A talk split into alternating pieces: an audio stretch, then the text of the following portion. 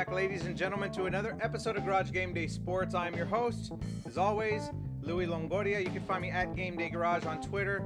Like, comment, hit that subscribe button down below on YouTube. Like us on Facebook. What a difference a, a week makes, guys. The Dallas Cowboys looked absolutely phenomenal yesterday, albeit against less than average competition, but still, you cannot discount a 43 to 3 destruction of the Atlanta Falcons. I'm talking the Dallas Cowboys and the Atlanta Falcons game. Woo, what a performance all across the board. Offense, defense, special teams, coaching, all across the board. Fantastic. Fantastic. The Cowboys improved to 7 and 2 with a 43 to 3 blowout win over the Atlanta Falcons. Boy, boy, I tell you, I, I really don't know where to start, but I'm going to go ahead and start with the obvious. Dan Quinn sticking it to his former team. They after they canned him last year, you know, he bounced around Detroit, made his way here to Dallas. Man, and he, and he has revitalized this defense first of all, but the way the defense responded yesterday after a disappointing and embarrassing home blowout loss to the Broncos, who got blown out themselves yesterday by the Eagles, but that's a that's a different story for a different day. Um, Dan Quinn had this team ready to go, you know, and right off right out of the gate, we got the ball, we won the toss, didn't defer, wanted the ball, boom, scored touchdown, seven nothing. Atlanta came out, got an opening a, a, uh, a first quarter field goal, and that was it. That's all we conceded. That's all we gave up. 117 passing yards in total to Matt Ryan. Josh Rosen came in through through a few times, but uh, no no touchdowns, three interceptions. Our, our starting our starting corners, every one of them got a pick. Jourdan Lewis, oh man, I'm going to talk about him in a bit. He had a hell of a game. Jourdan Lewis, Anthony Brown, Trevon Diggs, added another pick to his total. That's eight for the year. So the legend of Trevon Diggs continues to grow. But just this this defense just was everywhere. They had hands on balls, hands on defenders. They were making plays, tackles. They didn't let Cordarrelle Patterson uh, into space. They didn't let him do anything. You know, they they kept Kyle Pitts in check. Aside from you know a few catches he made on that opening drive, that's all they conceded to him. You know, and he's going to be a matchup problem for years to come in the league. You know that size, that strength that he has. Um, uh, you know when when Ryan went to him a couple times early, I thought he was going to be a problem, and I thought, oh man, this is going to be a dig. This is going to be a you know some sort of maybe not a Megatron-esque game for the Lions with what they did to us a few years back. But I thought it was going to be the beginning of a monster, you know, 10 catch, 160 yard touchdown or two touchdown performance for Kyle Pitts. Our defense put a stop to that very quickly. Um, they went for it a couple of times on fourth down, and it was kind of reminiscent of what we did against the Broncos last week. Atlanta went for fourth uh, for it on fourth down on two occasions. They failed both times. One of which would have likely resulted in a Younghoe Koo field goal that would have made it 7-6 and at least at the time a more manageable game. Of course, that didn't work out that way. We made a stop. We grinded their momentum. Their momentum just halted totally, and they were never never able to bounce back. And we just put touchdown after touchdown after touchdown on the board, and play after play on defense, and just quarterback hits, tackles for losses, pass deflections, what you name it, whatever you wanted, the Cowboys got it, and we got it in spades. We just made play after play. Almost everybody on, almost every starter on defense had some sort of noteworthy play, whether it was a sack, a tackle for loss, a pass deflection, uh, a blocked punt like Dorance Armstrong had. You know, just play after play, our guys looked dominant in this game. But I want to give a shout out to two guys, you know, who don't get a ton of love outside of, you know, the, the sexy defensive picks. You know, your Trevon Diggs, your Micah Parsons, uh, you know, your Randy Gregory's when he when he played. Of course, he was out in this game. Jourdan Lewis and Dorance Armstrong. Take a bow, gentlemen. Y'all had a hell of a game. Jourdan Lewis, three pass deflections, had an interception also. Three of those pass deflections came on a back to back third and fourth down tries by the Falcons. Jourdan Lewis said, uh uh-uh, uh, uh uh. Did not let it happen. Two pass deflections back to back, three in total. He had himself a game. Had himself a game. And Dorance Armstrong, my goodness, a sack, tackle for loss, and then he had the blocked punt of Dustin Colquitt that Nahshon Wright recovered in the end zone. That led to a touchdown, an exclamation point at the end of the first half. That made it 36 to 3, and the Cowboys could pretty much coast the rest of the way. Them two, I wanted to give them some love because they showed out today. They balled out, and they really helped this Cowboy defense just punctuate a dominant effort over the Atlanta Falcons. Um, let's go ahead and switch to the offense. I want to start with the offensive line. The offensive line looked a hell of a lot better than last week. You know, and you had Terence Steele get moved from right tackle to left tackle. You had La'el Collins come in. You know, you didn't have Tyron Smith, and we didn't have him again today, but what a difference just one game makes, you know. And Steele looked a lot more comfortable at left tackle. La'el Collins, you know, you had a couple penalties here and there. Looking at you, Connor Williams, a couple of you know uh, uh, penalties on the same drive. I think it was late in the fourth quarter. The game was out of reach, but you still don't want to have those. You want to clean those up. You don't want them to carry over into next game, especially with us traveling to Arrowhead to take on the Kansas City Chiefs.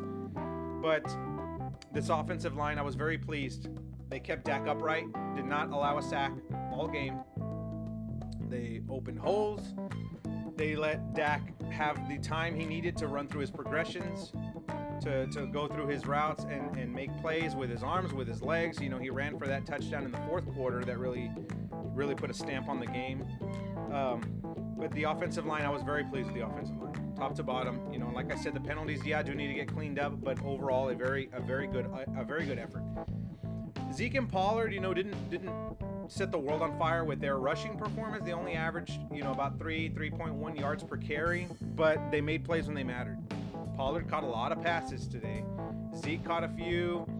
Um, of course, had the two touchdown runs. Once they got down into the red zone, you had the jumbo package. We brought out Connor McGovern. We were ready to roll, baby, ready to rumble. And McGovern just helped push the pile. Zeke made his way through, cashed in on two touchdowns. And then, you know, Dak's touchdown run late in the game. And I really want to hammer home too that that reminds me the five red zone trips the Cowboys made. We cashed in on all five of them, but it gets better. We didn't just cash in on all five red zone trips. We cashed them into touchdowns.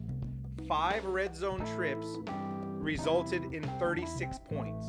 36 because of the two-point conversion we went for because Atlanta gave us a free yard on a penalty. But five red zone trips, five red zone touchdowns. It does not get any more efficient than that. And speaking of efficient, of course, I want to talk about our fearless leader on offense, Dak Prescott. Much more effective, mobile, accurate than he was last week. You know, in my opinion, you know, of course hindsight's 2020, but in my opinion, he probably shouldn't have played last week. You wanted to you wanted to save him another week. You wanted to make sure that Calf was 100% or as close to 100% as possible, but you know, hey, what's done is done. But Dak had a little inaccurate throw, a couple of inaccurate throws in the first quarter, but besides that, he settled in nicely. He made throws with his arm, he made plays with his legs. You know, of course, the rushing touchdown. He got his receivers involved. We had eight different receivers catch a pass in the first half. In the first half, 10 in total. He got out to 10 different receivers, got the ball out, they made plays. We had 10 receivers catch a ball six of them catch multiple passes, including Sean McKeon. I want to give him a shout out because uh, the injury to Blake Jarwin. So with Schultz, you know, of course, obviously uh, starting tight end McKeon slid into the backup tight end role, had himself a couple of catches.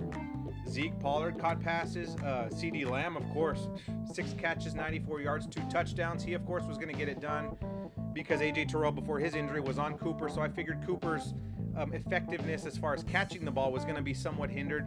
But CeeDee Lamb made up for that in spades. Two catches. Gallup had a key catch.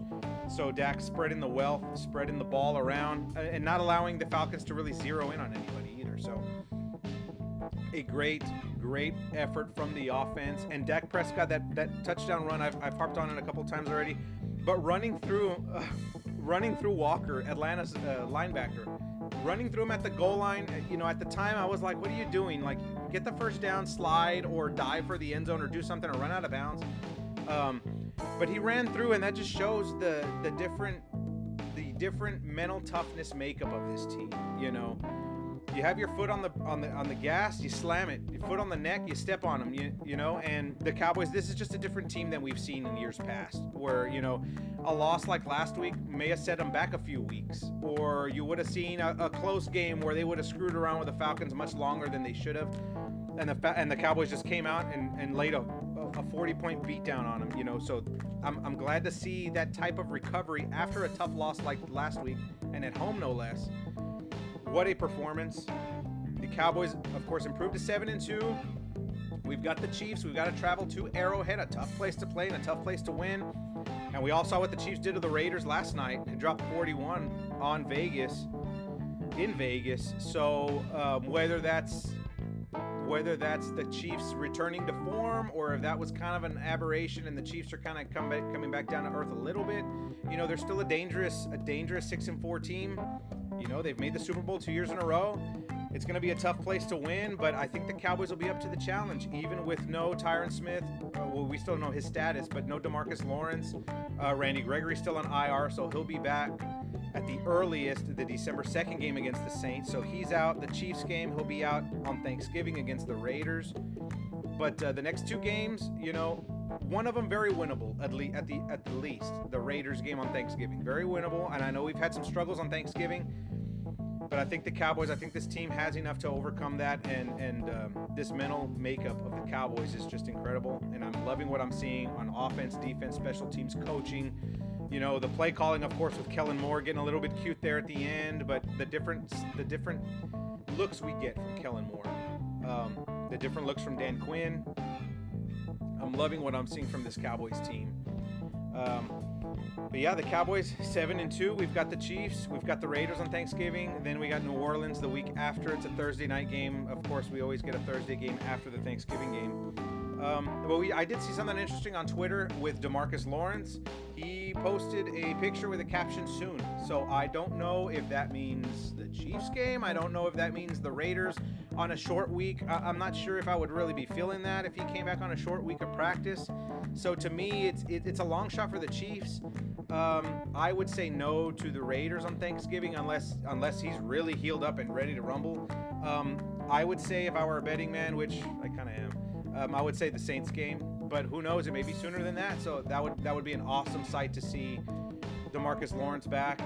Uh, we get Gregory in a couple of weeks, and Tyron Smith. We'll see his status going forward. But we did get Michael Gallup back this game, so um, just an overall dominant win. I was very pleased by the Cowboys, and I hope to see this continuing going forward.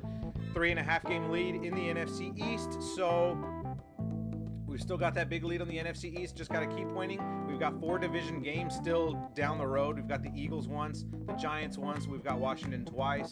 So still plenty of time for other teams to catch up. So we don't really want to uh, take our foot off the gas just yet. But um, I'm loving what I'm seeing from the Cowboys. Loving what I'm seeing from the Cowboys. I will be back later this week to break down the Cowboys Chiefs game at Arrowhead. It's going to be a huge matchup. You know, everybody's going to be all over this game. So feel free to hit that subscribe button down below, like, comment, let us know what you think. The um, Cowboys 40 point winners once again 43 to 3. You can follow me at Game Day Garage on Facebook or on Twitter, excuse me. You can like Garage Game Day Sports on Facebook. Subscribe to us on YouTube. Follow us on all the socials. I will see you guys later in the week. Have a good one, guys.